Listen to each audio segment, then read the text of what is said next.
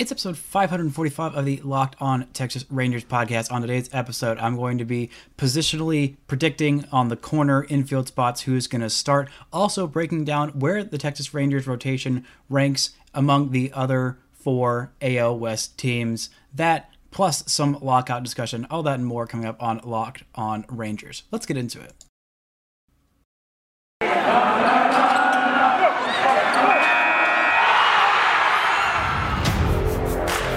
You are Locked On Rangers, your daily Texas Rangers podcast.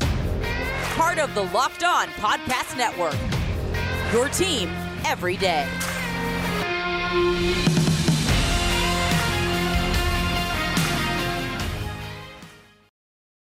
You are locked onto the Texas Rangers. I'm your host, Bryce Patrick, covering the Texas Rangers since the 2014 season. Now in my fourth season with the Locked On Podcast Network, covering this team through the ups and the downs. And, you know, looking back, I really did choose an absolute choice time to start this podcast in 2019. But before we get into all the good stuff we got to talk about today, this episode is brought to you by Bet Online. Bet Online has you covered this season with more props, odds, and lines than ever before. Bet Online, where the game starts. Now, let's just go ahead and get into this lockout discussion. This is the final day, I believe. By the end of the day, is is when ownership has put their this is the last day before we decide to cancel games mandate down. They are meeting. They have met every day since last Monday for I think at least a couple hours for each meeting, at least each day. Uh, maybe not each specific meeting, but something that came out about an hour ago from Evan Drellich of The Athletic, who is on this beat, has been on it from the start. He said and I quote, MLB today indicated a willingness to miss a month of games and took a more threatening tone than yesterday. Sources briefed on the day's first meeting between MLB and the Players Association tell me, Ken Rosenthal, and Fabian Ardaya. Full context of conversation not known yet. Then Jam- Jameson Taillon, who is a pitcher for um, the Yankees, that's where he is, making sure that he was still with the Yankees, responded to a Jeff Passan tweet uh, saying that the rhetoric is ratcheting up, as Evan Drellich said. MLB suggested in the first meeting with MLBPA today that the league is willing to cancel a month's worth of games. What that means or whether it's simply a threat is unclear, but players have taken it as a clear threat. Then Taillon responded to that tweet saying players are used to their quote threats. Owners' actions have made it clear all along that they have set a number of games where they still make profits slash get TV money. They don't want to play. It's sad that these are the guys who drive the direction of the quote future of our amazing sport.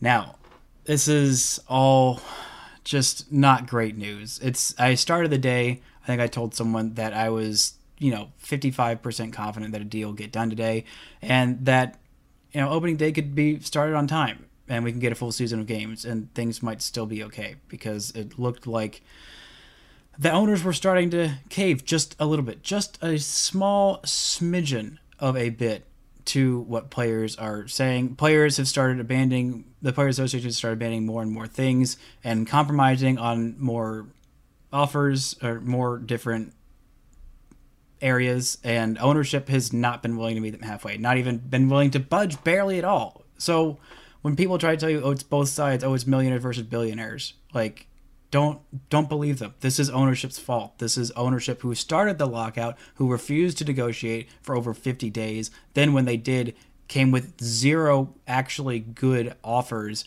and refused to meet players anywhere close to on their demands while their money continues to rise. You might be thinking, "Oh, well, I don't know these these players they make millions of dollars to play a sport. And, and uh, do they really deserve that much money?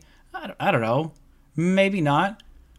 But that's the money that's being generated by Major League Baseball. And if it's not going to the players who are the ones who are playing the sport the reason that you like the games the reason that we talk about baseball the reason we enjoy baseball if it's not going to them then it's going to rich owners who just throw their money around at everything and clearly don't care about baseball or starting the season on time or anything like that. So if the money's not going to players and they don't deserve it, well, then owners definitely don't deserve it. I mean, all they do is sit there and be rich and try and con these players who are helping them make record profits as franchises' values continue to rise. Salaries have gone down for the last four years in Major League Baseball, and while they may not, you know, deserve millions of dollars to be playing a game. Like they, the ownership does not deserve billions of dollars to not play a game. So just think about it like that. This has been incredibly frustrating, and I, I really think that TV companies should be the ones, the networks who paid all these billions of dollars for the rights to Major League Baseball games, they should probably balk at ownership saying, "Yeah, no, we're willing to miss a month of games." That's a month's worth of profit for these these companies that spent billions of dollars to get this name brand profit.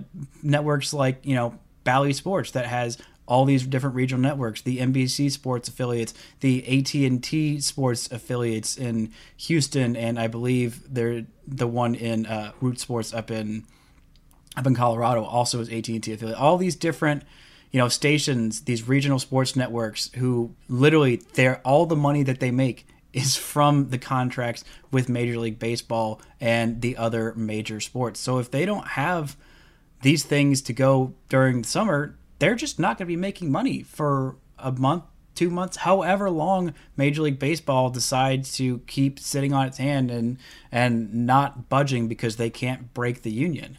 So if I were these networks, I'd be threatening to pull out my my money. I'd stop paying them because you're not getting the service you paid for. It's absolutely ridiculous, and those are some of the biggest profit generators for them. If the big money of the TV network said, "Hey, stop messing around get a deal done, owners, or we're going to pull out our contracts because you have violated it because you refused to actually let us play the season. That might get ownership to actually quake in their boots. I think that's one of the very few things that could. If sponsors started pulling out things like that, the money is what talks, and the players have done are doing everything in their power. Power. The Players Association is doing everything in their power to make Major League Baseball meet them anywhere close to even 25% of the way there. And Major League Baseball has refused time and time again to get anywhere close to meeting them at a reasonable offer. So that's where things stand. I'll, if by some miracle while I'm recording this or by the end of the day, there has been an agreement reached, I will have an episode just celebrating and talking about how great ownership and the Players Association both are on Tuesday. But if not, then I will be back on Wednesday for uh, probably a very sad episode bemoaning what would have been a very nice opening day um, that maybe I would have liked to go to. But now, tough, tough took us. But I'm going to get into more of that. We're going to talk about where the Rangers rotation ranks among other AL West teams. But first, this episode is brought to you by Bet Online.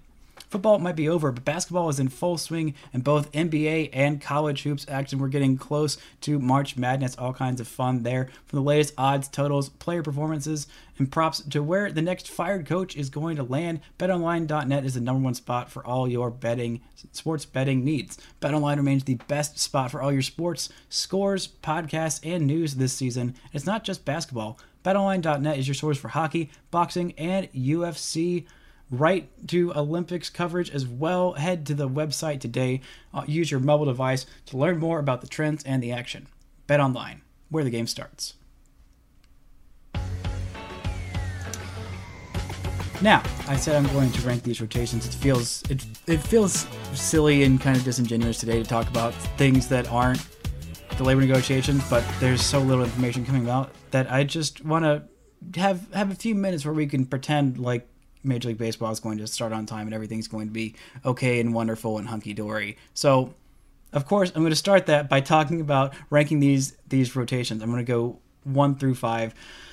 Um, and we're going to start with number one, the Astros. Yeah, I'm sorry. I'm sorry. There's Astros talk. I didn't mean it. I didn't mean it. I mean, I do mean it a little because this is this is the best rotation in the AL West and one of the better ones in Major League Baseball. It truly hurts my feelings very deeply to say this because I don't feel good about it. Now they're losing Zack Greinke, but the rest they had basically six six players who started at least 20 games for them this season, and all six of them were at the very least at that worst they were fine, solid, average pitchers, which sucks. It's totally not fair. They get to have that lineup and a really dominant bullpen and six deep in the starting rotation. Now, the rest of their rotation looks like this and will look like this next year because all these guys are still going to be around next year, which sucks for the Rangers, but it is what it is. Lance McCullers is going to lead that rotation. Luis Garcia is there as well, who was a finalist for Rookie of the Year in the American League. Framber Valdez, Jose Urquidy, and Jake Odorizzi. All those guys were really solid. All of them had ERAs below four. Um, the highest on that was Jose Urquidy, outside of Jake Odorizzi. Odorizzi had a 421 ERA in 104 and two thirds innings. Framber Valdez did very well, a 314 ERA, which led the starting rotation. Jose Urquidy pitched in 20 games, starts all of those. Uh, 107 innings with a 362 ERA. All these guys were just really solid and really deep. They didn't pitch nearly as many innings as you would have liked from your starting rotation, which Zack Greinke led them in 171 innings, but they really didn't need them to. I think they went basically six deep the entire year. And so a couple of guys missed some time. Framber Valdez only started 22 games. Uh, Luis Garcia pitched in 30 games, but only 28 of those were starts, and he still only went 151 innings. And Lance McCullers pitched in 28 games, but only threw 161, 162 and a third innings. So not going very deep into games, but when they had that deep of a bullpen, they didn't really need to stretch them. And most of these guys were pretty healthy come the end of the season. So maybe it worked out for them. But yeah, I, I think they definitely have the best rotation in the American League West. Number two, as for now, until they start fire sailing everyone, I think I got to say that it's the Oakland A's. These guys were really solid. They were just like I really like a deep rotation. I think that's incredibly valuable. Having a bunch of guys that can all pitch uh, very well and very deep into games. They had four starters throw at least 50, 150 innings, which I don't think anybody else did. Um, their number four, the number five starter threw 119 in a third innings. So this again was a very healthy rotation. Frankie Montas was excellent at the top of the rotation. Chris Bassitt was phenomenal as well. Pitched 157 innings and struck out 159 with a 315 ERA. Cole Irvin and Sean Manaea, where their ERAs were blown up just a little bit, but I think they were really solid for a long, long stretch of time as well.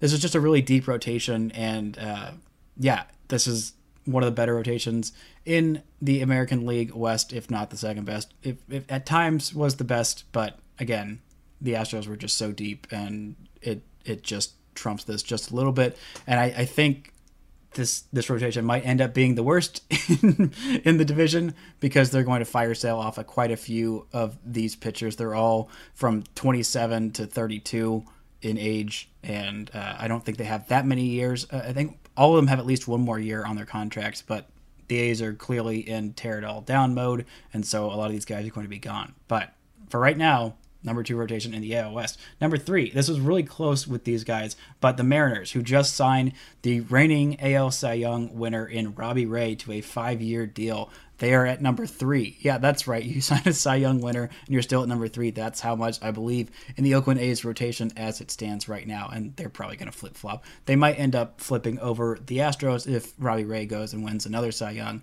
But again, the rest of the rotation was fine. Was they had some guys that did really well. Chris Flexen um, did fairly well for them with a 361 ERA and 31 starts, just one out shy of 180 innings. Marco Gonzales had a pretty fine season, ERA under four and 25 starts, just under 145 innings. Uh, Logan Gilbert showed some promise as a 24 year old with a 468 ERA in 100 just under 120 innings. But they had some other guys that did fairly well too. Justin Dunn only started 11 games, but had an ERA under four in 50 innings. They had some other guys that are on their way, some really high prospects that I highly rated prospects in the top 100s that I think are going to make their major league debut next year. But some of these other guys, they've got some promise. They just signed a Cy Young winner. They had Chris Flexen and Marco Gonzales, who I trust to be very solid in the rotation next year. And I think Logan Gilbert is also going to make a step forward. Plus those young guys that they have coming up, I I think this rotation might end up being the best in the AL West. But I'm not quite sure they're there right now. I'll need to see what happens whenever the season starts. Whatever, it's fine. The Angels. I, I thought maybe maybe the Rangers might get get over the Angels, but again, you have Shohei Ohtani, which makes up for a lot in a lot of respects, and they needed him to make up for quite a bit for them. He started 23 games as a starting pitcher. He also was a DH, which just this guy is incredible. He's also only 26 years old last season, which is just kind of crazy. He had a 3.18 ERA in 130 and a third inning, struck out 156. This guy was just ridiculously good. They also had other good starting pitchers as well. They lost Alex Cobb to the Giants in free agency, which they knew was going to happen, which is fine. Had a pretty solid season for them as a 33 year old, but they also had some young guys who didn't throw a whole lot of innings that I kind of forgot about because I don't think the Rangers saw them that much. But when they did pitch, they were very, very solid. Jose Suarez started 14 games of his 23 that he threw, just under 100 innings, a 375 ERA. He also struck out 100, uh, excuse me, 85 in those 98 and a third innings. Um, Dylan Bundy was solid, but again, he's a free agent. Uh, excuse me, not solid. Um, he had a solid season before. This was not as great a season. They also had some other young guys. Patrick Sandoval, who started 14 games for them, 87 innings, a 362 ERA, struck out 94, so more than a batter per inning. They had some young guys. They also signed a couple of guys, um, which made their rotation much more solid. They also they signed Thor Noah Syndergaard to a one-year deal, which I'm not exactly sure what he's going to be because he only pitched in, I believe, one inning last year after coming off Tommy John surgery. But again, he's got extremely high potential when he is on. He is one of the better pitchers in baseball. His raw stuff is just ridiculous. They also got Michael Lorenzen. They made a trade who I'm not sure how much he is going to be a starter, and they're going to try and use him as a starter. But again, that's five solid names. You got Ohtani, Thor, Jose Suarez, Patrick Sandoval, and Michael Lorenzen is your number five guy. Then I'd feel pretty confident about that going in there with rotation. But the Rangers, they could sign a few more guys. But right now, their rotation stands with Jon Gray, Dane Dunning, Taylor Hearn, Spencer Howard, and Kolby Allard. Now, they need at least one more starter, at least, because I just, I don't think the Kolby Allard experiment as a starter is going to work. I think him doing a tandem starts with Spencer Howard, who they're going to, I think, commit to as a starter. They got to see what they got for in him after the Kyle Gibson trade landed him in Texas. He's got some pretty high potential, but he hasn't pitched that many innings. So, I mean, the Rangers have a lot, a lot of question marks. Even if they signed, if they signed Clayton Kershaw, I that might put them above the Angels. But again, and it, it, might put them above the A's once they sell off four of their five starters or something like that. I don't know how many they're going to sell off, but it's probably going to be quite a few. Um, but again, the Rangers rotation has a lot of question marks. Jon Gray is going to be solid. Dane Dunning solid. I believe in Taylor Hearn as a starter. I don't know how many innings he's going to be able to give the Rangers. Again, Spencer Howard as well. He hasn't pitched in 100, 100 innings in a season since 2018. He only has done it once in his professional career. Last year, he had just over 70, just under 75 innings total when you combine major league and minor league stuff with the Phillies and the Rangers as well. He had seven starts in the minor leagues with a 152 ERA. But again, he only pitched, he didn't even pitch 24 innings in his seven starts as a minor leaguer this year. So the Rangers really have to get him stretched out. If they can get him to 100 innings this year, that would be excellent that would be straight up excellent. I don't know if he can do that. I'd like to see him get some starts where he gets to at least five innings. Otherwise, you really can't count on him as a starter. And you traded a guy who was an all star and also a pretty promising pitching prospect, which again, I don't know why the Rangers had to include a pitching prospect in that Kyle Gibson deal. It's going to bother me for quite a while. But you really need this guy to work as a starter. He's got very, very high potential, but again, the Rangers need to make sure that they can commit to him as a starter. So I think the Rangers rank dead last in the American League West in starting rotation at this moment. If they sign a couple of really solid starters, they could jump the Angels. Maybe they could jump the A's once they have their fire sale. Actually, the, the A's will just probably fall below them. It won't be as much about the Rangers jumping them. But anyway, that's where I think the Rangers rotation looks. Now we're going to take, coming up, we're going to look at the Rangers' first base and third base position battles. Who is going to start there? What are some expectations? And what might the bench look like? But first, this episode is brought to you by Built Bar. This is the time of year that I've pretty much given up all my New Year's resolutions. We're at the last day of February, so it's it's time to throw those things out the window. But you know, the one thing that I'm not throwing away is my Built Bars. Yes, they are delicious. They are nutritious. They are not for those who are superstitious because um, I don't know maybe they are. They're for everybody. They're absolutely delicious. They are uh, fantastic. They're protein bar that tastes like a candy bar, even better than some candy bars. You know, all these built bars they're covered in 100% real chocolate, including the built bar puffs, which are protein infused marshmallows. That's right, the future is here, and it is better than we ever could have expected. So, if you want to try out how good these built bars are, see if they're actually built different, like I say, go to built.com, use promo code LOCK15 to get 15% off your order. Use promo code LOCK15 for 15% off at built.com. This episode is also brought to you by Rock Auto. With the ever increasing number of makes and models, it's now impossible for your local chain auto parts store to stock all the parts you need. Why would you do often pointless or seemingly intimidating questioning and wait while the person behind the counter orders parts on their computer, choosing only the brand their warehouse happens to carry? You've got computers with access to rockauto.com at home and in your pocket. You can save time and money when using Rock Auto why would you spend up to 30, 50, even 100% more for the same parts from a chain store or a car dealership? Rock Auto is a family business serving do it yourselfers for over 20 years. Their prices are reliably low for every single customer. They got everything you need, so go explore their easy to use website today. Find the solution to your auto part needs. Go to rockauto.com right now. See all the parts available for your car or truck. Right, locked on in their How'd You Hear About Us box so they know we sent you. Amazing selection, reliably low prices, all the parts your car will ever need at rockauto.com. Now, let's get into this. We're just going to start with third base because it's a little bit shorter because I already talked about a lot of this in the episode where I broke down what Josh Jung's injury means. Josh Jung is going to be out for at least six months with shoulder surgery on a torn labrum. So, the position battle we thought we were going to be getting between Isiah Kiner-Falefa and Josh Jung for the opening day third base job is done. IKF has won without doing a single thing or even reporting for training camp because he can't because he's not the 40 man. There's a lockout. Oh, that's where we are with that. Isiah Kiner-Falefa is going to be there. He is going to be excellent defensively. We're going to see some phenomenal third base defense, almost, dare I say, almost to the Adrian Beltre level. Not quite because no one's there, literally. Like, no one is there but IKF comes really freaking close. He has won a gold glove at third base. If he can get a little bit more offense, he knows where he's going to be this offseason, so he can spend a little bit more time not worrying about shortstop. I mean, he, he kind of knew that once once those two big guys were signed, the both of those guys were going to start at th- shortstop over him. Um, but anyway, he is going to be the Rangers' starting third baseman. They're going to have some really great defense at second base and at third base, and um, Corey Seager will be there at shortstop hitting bombs, hopefully. But the bench is going to be composed of maybe Yonny Hernandez and Andy Ibanez. Ibanez played 11 games there last year. I don't think he's quite ready to. His offense isn't quite there enough to challenge to challenge IKF for a spot. His defense is better than I thought, but again, third base is not where he played the majority of his defense. Last year, he played the majority of his defense at second base, he started 28 games there, played 31 games there total in 284 and a third innings. At third base, he started 11 ga- or 10 games um, and played in 11, just under 86 innings as a third baseman. So that's where he is. I think he'll get some time there. I think he'll be on the bench.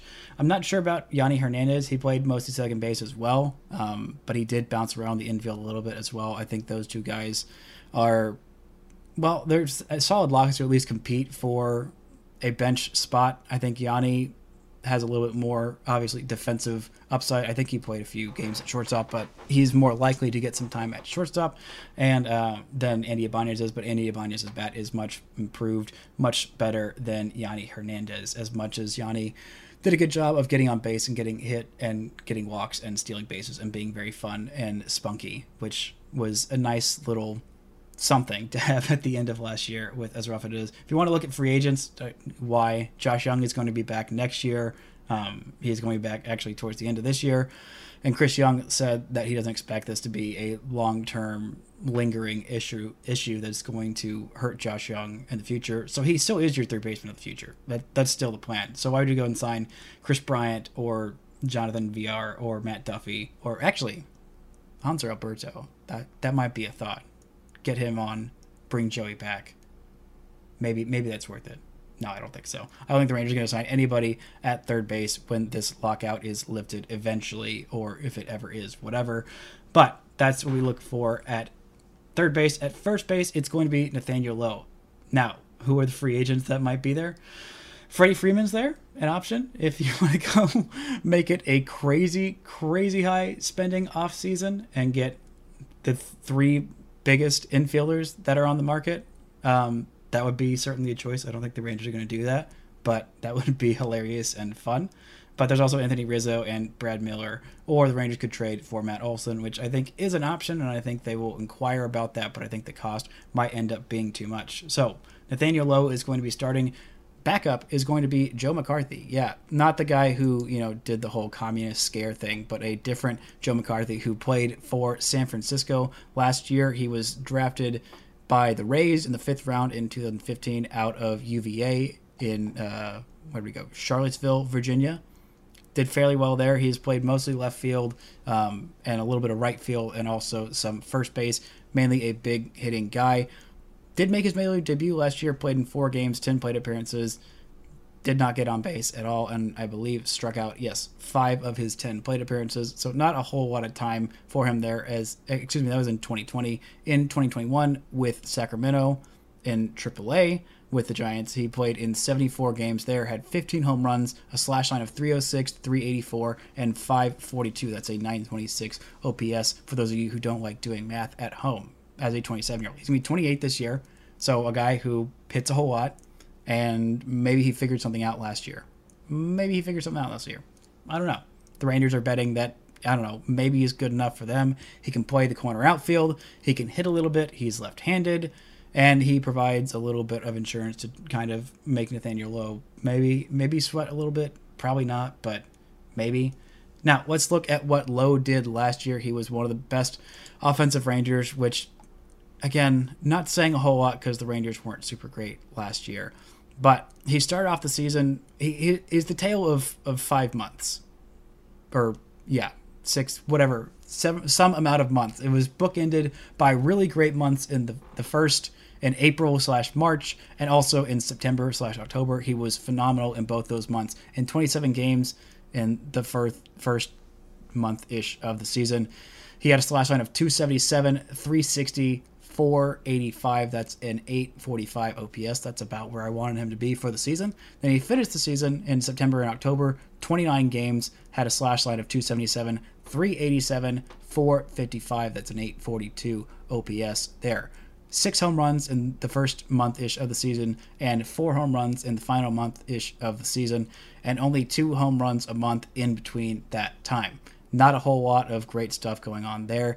Had some troubles hitting fastballs. I think he is going to be the one that Donnie Ecker and Tim Hyers, the Rangers' new offensive coaches, are going to be able to help the most. This guy has potential there. He can hit breaking stuff very well. He's got a good eye. He just needs to be a little bit more aggressive, hit some more bombs. He's got some raw power in there and a pretty good approach. But if if you can't hit fastballs, whew, things are going to get tough. But he might have figured stuff out towards the end of the season, or maybe the Rangers were just playing some worse, worse teams or teams that cared less because they were out of it. I don't know. Th- those last month of the season numbers with an uptick there, there's always a little bit of skepticism that should be had, saying, are are is is that improvement genuine or is it just kind of random?